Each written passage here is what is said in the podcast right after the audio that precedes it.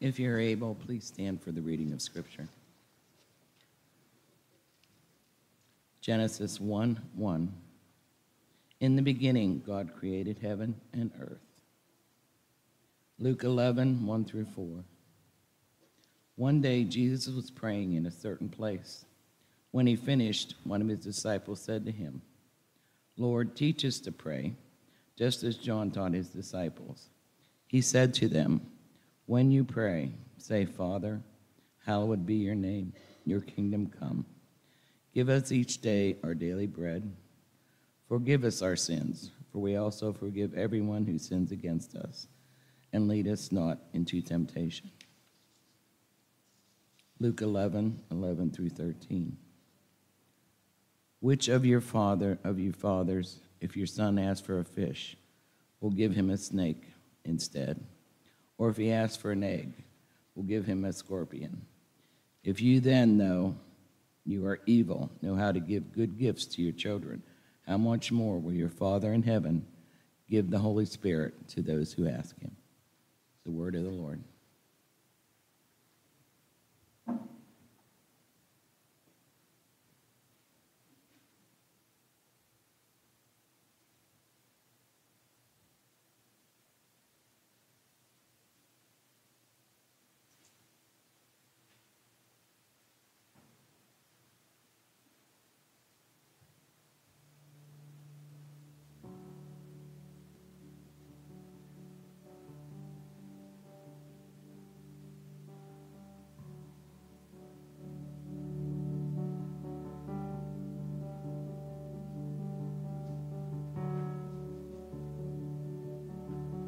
I believe. I believe. I enlist. I believe in God. Father Almighty. Maker of heaven and earth. I believe in Jesus Christ.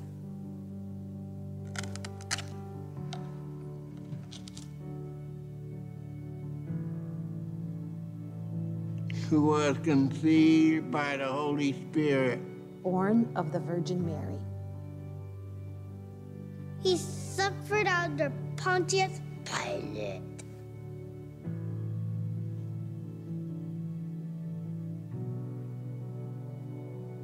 He descended to hell. The third day, he arose from the dead. He ascended into heaven. Seated at the right hand of God the Father Almighty. From there, he will come to judge the living and the dead. I believe. I believe. I, I, I believe. I believe in the Holy Spirit. For the church. Look at my saints.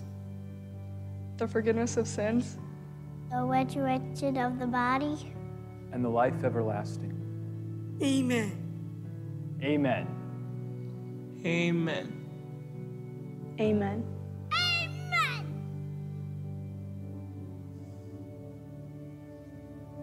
And now we invite you. Thank you, Melody, for that introduction. You did a great job setting things up. Thank you so much for all you. Is Melody here? Maybe she left. She poured so much into our children. I was here on Wednesday, and she was there early getting things ready for little disciples. So thank you. Thank you so much for all you do, Melody.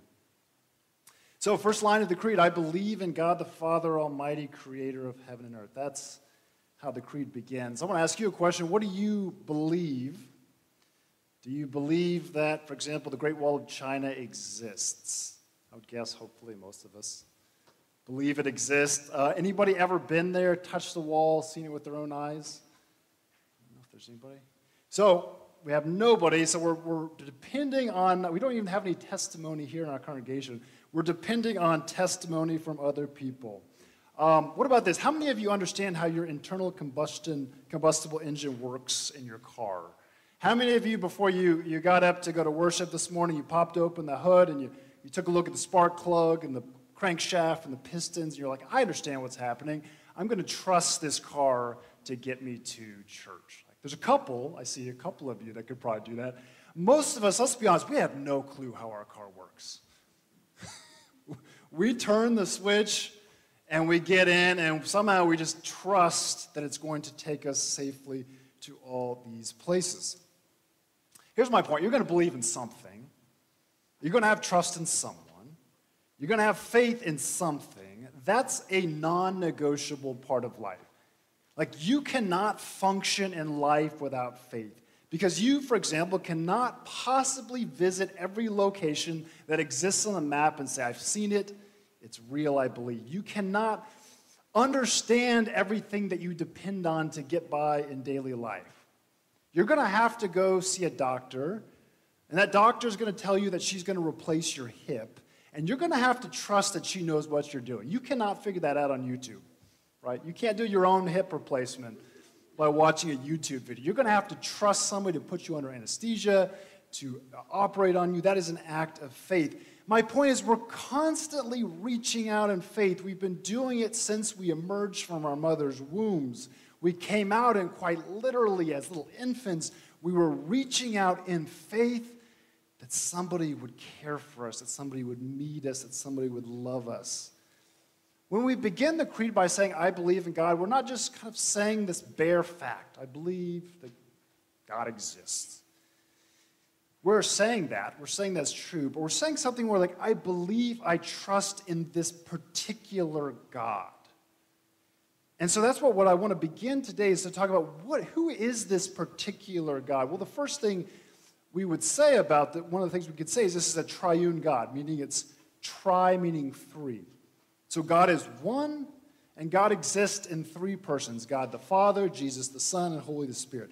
And I mentioned uh, last week the Apostles' Creed has this triadic structure. So we begin with the Father, we'll get to the Son next week, and we'll eventually get to the Holy Spirit. It has these three members of the Trinity all in it. So, can you put up that first slide? Here's a definition of the Trinity for you.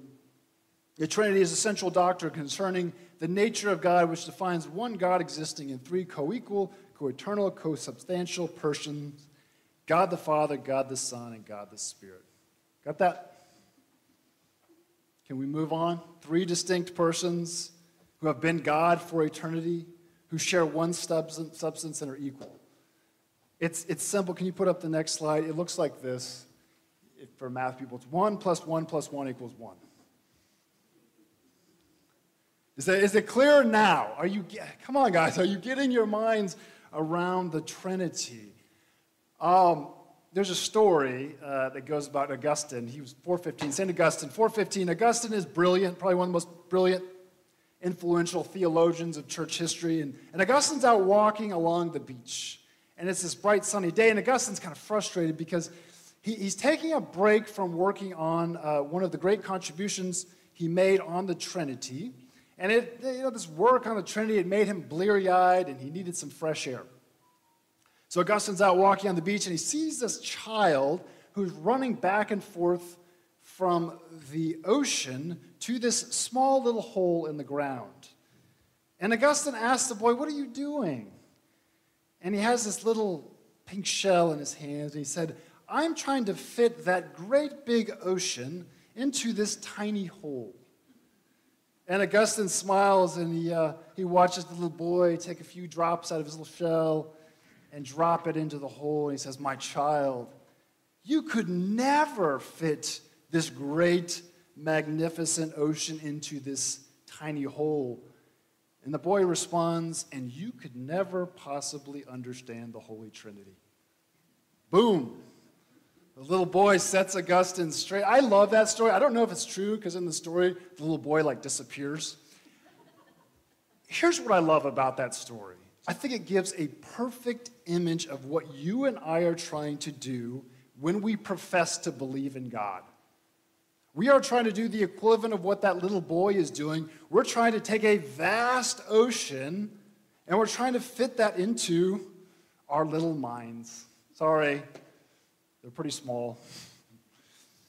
If we take this seriously, we're going to quickly run into the limits of human understanding. We're going to run into something called mystery. And we don't always like mystery. We like to know how things work. We like to tear apart engines to see how they work. We like to do lots of things to know. And so, we as humans, we've always looked for things around us to try to help us get our minds around this triune God. So, let me give you a couple examples. One is of St. Patrick. When he went over to Ireland, he was trying to explain to the Irish this idea of a triune God. And he said, you know, look at, look at a clover. It has three leaves coming from one stem. Three leaves, one plant's like God, God in three persons. But as, unfortunately, as soon as we begin to talk that way, we start running into problems because every attempt to illustrate the Trinity runs into problems. So the problem here is that, yes, there's three leaves, but each of those leaves is not a distinct plant.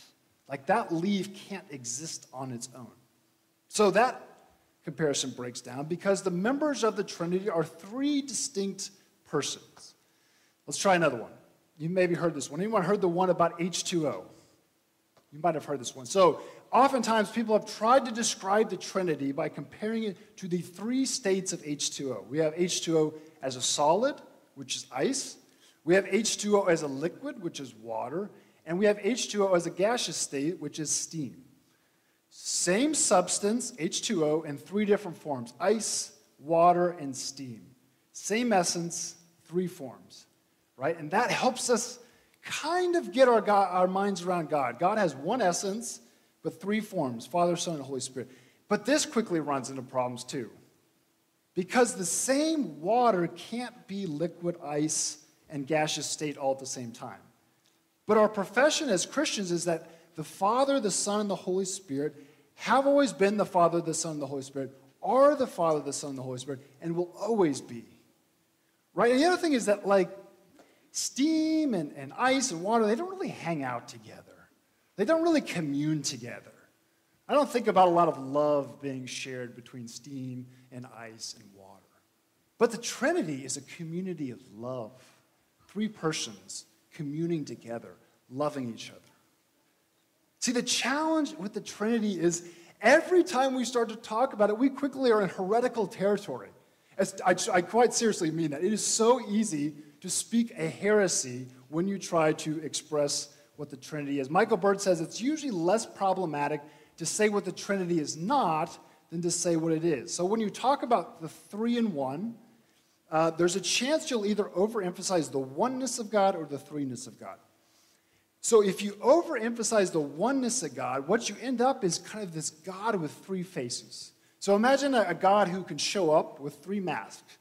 I can be God the Father, I can be God the Son, or I can be God the Holy Spirit. Which costume do you want me to put on? Sometimes I think we kind of think about God that way. But that's not what God is. The God we profess to believe in is three distinct persons, not one God who pops on with one mask and then another mask and another mask.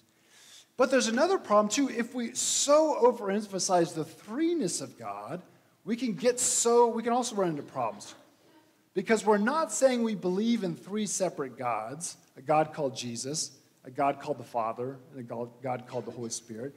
That is what we would call tritheism, which is not correct. The other part, problem we can slip into is we start seeing the Trinity as kind of a hierarchy. So, like, there's the boss God, which is usually God the Father, and then there's Jesus, who's below the boss God, and then the Holy Spirit is somewhere down there. But that's a distortion too, because the Trinity is co equal. There's not a hierarchy. They're not the boss God and then the secondary God and the third. They're all equal. So, will you put up that uh, slide, Ron? This is called the Shield of Trinity, which I think is helpful to get our minds around. So, at the center, we have God, the one essence, three persons along uh, each of the points of the triangle.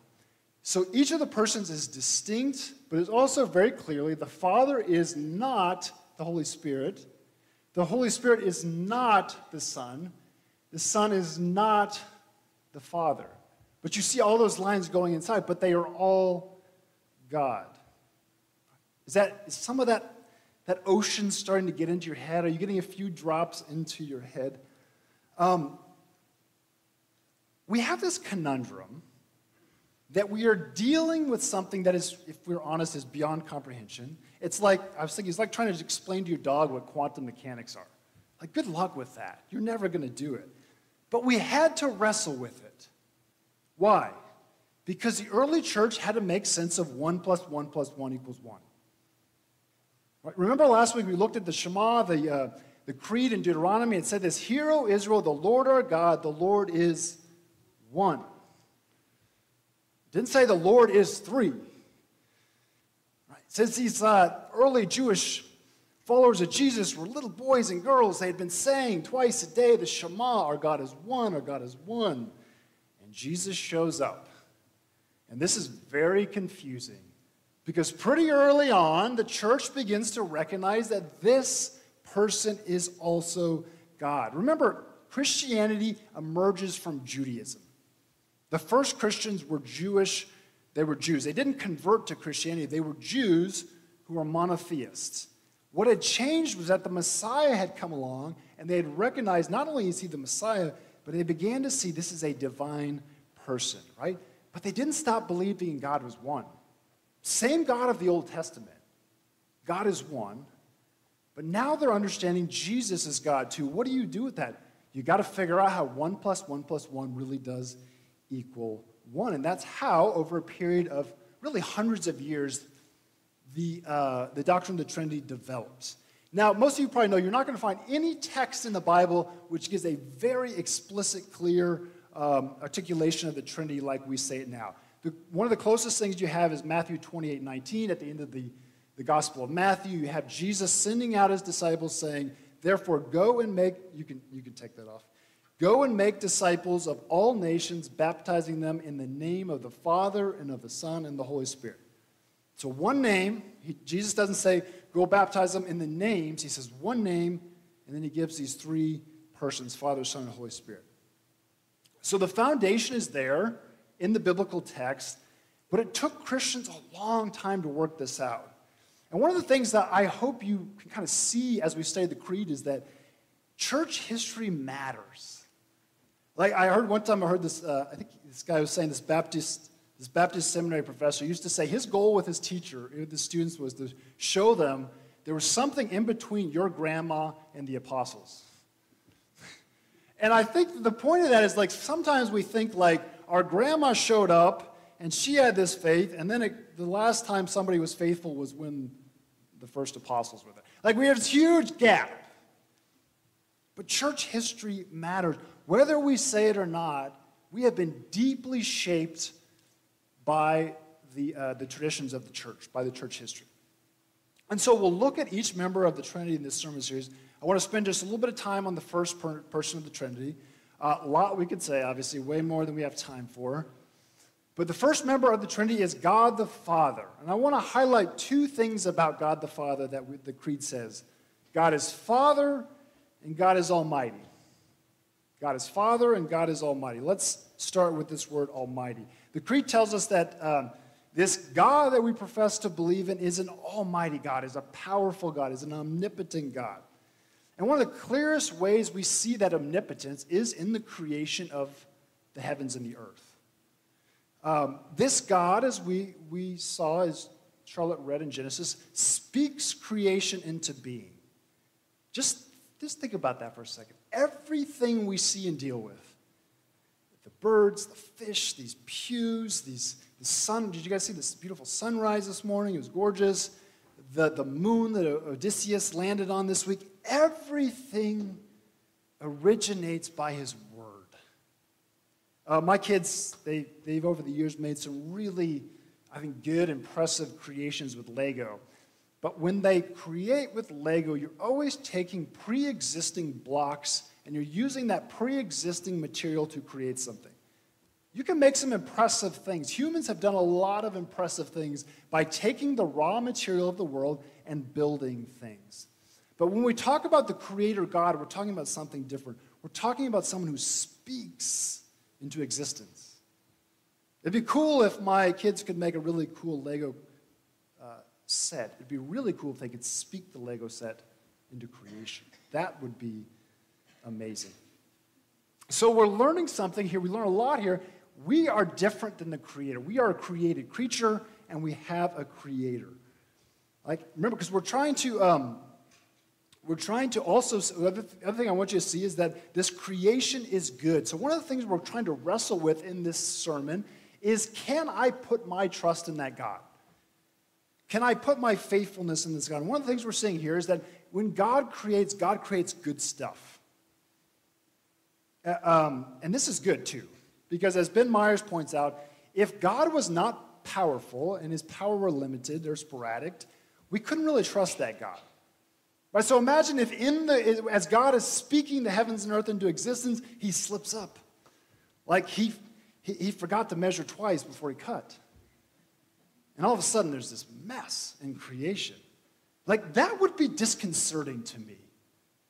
I know there's a lot of mess in creation now. My hope is that we, I, I profess belief in a God who's powerful enough to make all things right. And I'm going to be nervous if this God doesn't have that power.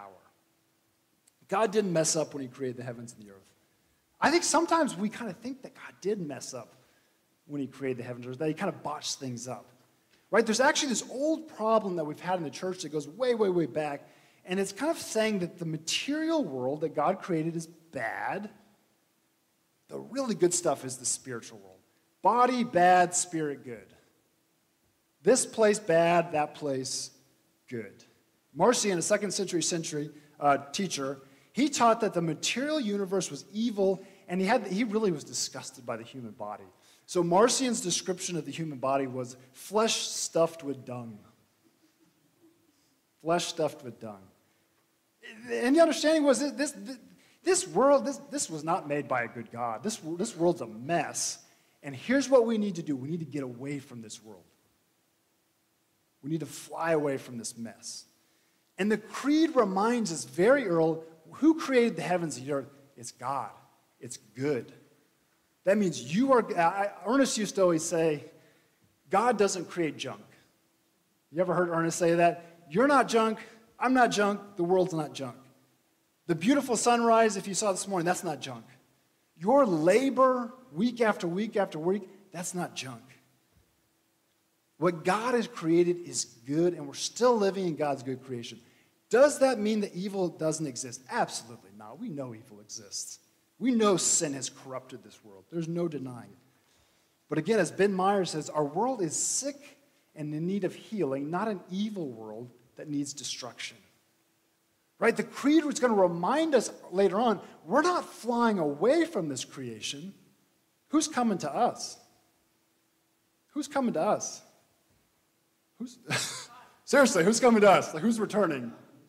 Okay, good. All right. Jesus is returning. That's our profession. Yes. And there's going to be resurrection. That, that matters. We're not going somewhere. We might be somewhere in God's presence temporarily. Creation, God is always coming back here. And God is going to redeem this world.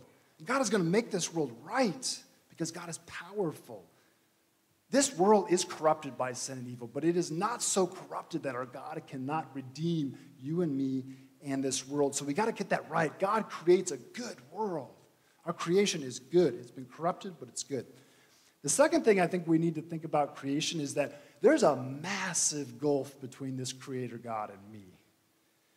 If I, I've been reflecting on this, it's kind of cool to be able to have a whole week to thank you all for giving me the time to do this, but this is this massive gap between the creator God and little old me. And when you see kind of people in the Bible, in the New Testament, I'm thinking about, who bump into the creator God, you know what they are? Terrified. One of the, my favorite stories in all the Gospels uh, that shows this is when the disciples are in the boat and they're getting hammered by a storm and, and the boat's about to be swamped and they're going to die, and Jesus is asleep on the cushion. And uh, they wake up Jesus and they're like, uh, what are you going to do here, Jesus? We're going to die. Uh, quiet, be still, calms the, calms the storm. And the disciples are like, that's really cool. No, they're like, who is this? I mean, imagine if you're out walking around with your friend and it's raining, it's lightning, and your friend just goes boom. You don't, that's not a party trick. You are terrified at that kind of power. This is a glimpse of the power of a creator God. That is nothing for that creator God. The, the, the, the line from the psalm that came, came to my mind was When I consider your heavens, the work of your fingers, the moon and stars you have set in place, what is mankind that you're mindful of him? Human beings that you care for him? Who am I? I'm dust and ashes, as I was reminded on the Ash Wednesday service. I'm a nobody. My life is fleeting. I am small. If God is the vastness of an ocean, I'm like the tiniest little grain of sand at the bottom of that sand. I am a nobody. Folks, we got a problem here. God is almighty. I can profess that. I can profess that I fear God, but can I love a God that I fear? The German theologian Jürgen Moltmann said, Omnipotence can be feared but never loved. We've got a problem. We've got a mighty God, but can we love that God? Because that God has told us we are to love that God with all our heart, soul, mind, and strength. Ron, can you put up the shield of Trinity again? I might be able to use this to kind of barely start getting some of that vast ocean in my mind. I'm not going to fall in love with that picture. Does that warm your heart? Are you like, are some of you? Yeah, thank you. I could try to get my mind around 1 plus 1 plus 1 equals 1. I, I can't, I'm not a mathematician. I don't fall in love with math equations. I can fear omnipotence. I don't know if I can love omnipotence. But God's not a doctrine. God's not a math equation. God's not a quality of unlimited power. God is a person. In fact, three persons to be more precise. And we just need to pause here for a second. Why are we doing that? Matthew, uh, aren't there more practical things to be doing than talking about the doctrine of the Trinity? Somebody is thinking that. okay. How are we going to love a God that we don't know who that God is? I heard a story about a dad who was, uh, who was I think they were driving and his daughter was in the car and he was listening to Van Morrison's Brown Eyed Girl. He's like, You're my brown eyed girl. And the girl goes, Dad, I don't have brown eyes. Do you see the problem with that?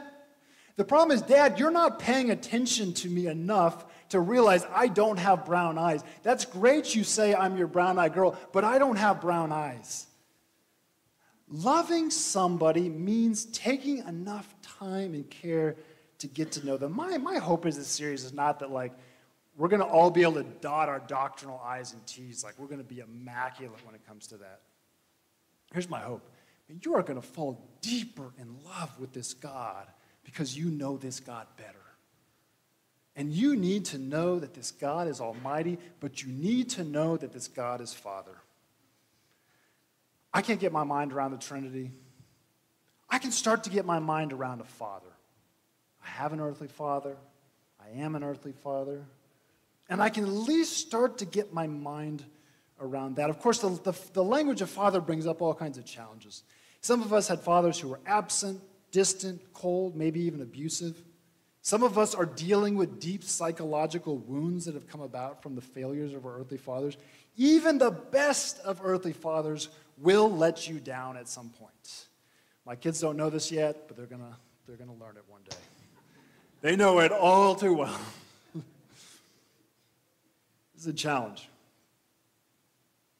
We also have the challenge of, understandably, what comes to my, a lot of our minds is this old white dude in the sky, right? That's a challenge. It's very, it's, it can sound very patriarchal. It's interesting, the early Christians, the early Christians, they were very sensitive to this problem. As Ben Myers points out, uh, they explain that the, the Bible doesn't use the word father to connote any kind of gender. The early Christians actually often compared God to a breastfeeding mother. You know who often, you know who attributed gender to gods? It was the pagans.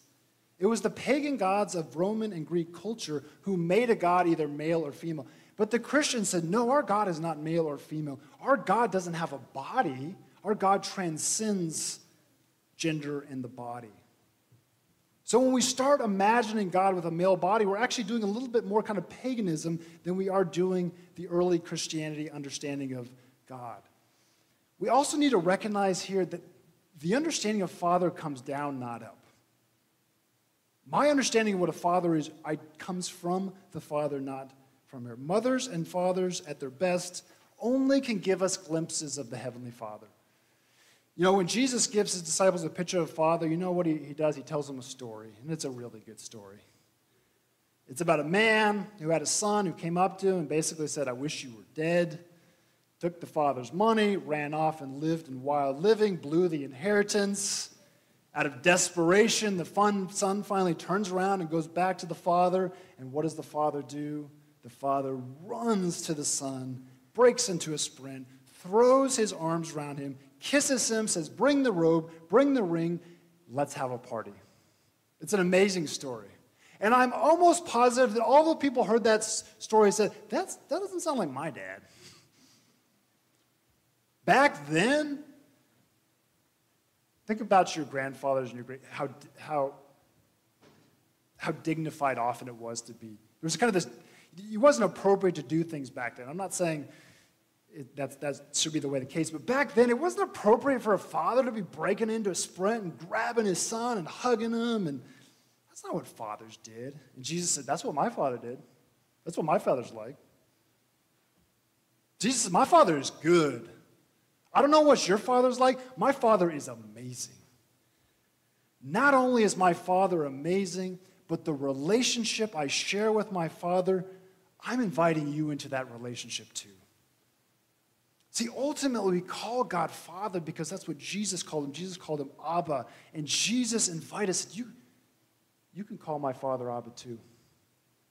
In John 20, 17, uh, after the resurrection, Mary's in the garden, and, and Jesus says, Don't hold on to me, for I have not yet ascended to the Father. Go instead to my brothers and tell them, I am ascending to my Father and your Father, to my God and your God. You see what Jesus is doing here? This is astounding. This almighty God that I've been trying to take the first half of the sermon to tell you about, who is so beyond our comprehension, we don't understand anything about that God relatively. We're just tiny grains of sand. We're trying to fit an ocean in our mind. Jesus says, That's your Father. That's your Abba. And he says, Hey, come join. Come join the community of the Trinity the Father, the Son, the Holy Spirit, who from eternity have been loving each other. Come join that community. I want to join that community. I want to join a community of Father, Son, and Holy Spirit who have been loving each other for eternity. There's a, a rabbi from the 18th, 19th century who, who used to advise his disciples to carry two pieces of paper in their pocket. In one pocket was the phrase, For me the world was created, and in the other, I am but dust and ashes. Rabbi David Wolf says that in this balance, we find the genuine status of a human being. God is Almighty and God is Father. God is Almighty and God is Father. I am but dust and ashes. But for me, the world was created.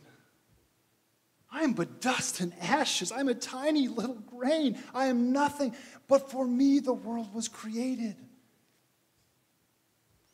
Do you see how amazing this is? You have to have both. You cannot have one without the other. God Almighty and God the Father. There's one more thing we need to know about this almighty, omnipotent God. What does this God do when this God wants to put his omnipotence on full display? Does he, does he exert his power like people like Vladimir Putin did this week and have his vocal critic, Alexei Navalny, killed? Is that how God exerts power? No, that's what insecure people do. God is not insecure about his power. No, when God wants to display his infinite powers, he doesn't kill someone. He himself, in the person of Jesus, is killed on a cross. That's how our God flexes on a cross, in the person of Jesus, in weakness, in shame, in humiliation, and powerless. That's what power looks like. Not little dictator power, real power that's not insecure, that's other centered. In the ultimate irony, we see the mightiness of our God on a cross defeating the powers of sin and evil and death for our sake. You are not junk, friends. The Almighty God held nothing back to bring you into his kingdom. I want to believe in that God. I want to believe in that story. I want to put my trust in that particular God. I want to put my trust not just any God, but an almighty God, a Father who is reaching out to me in love.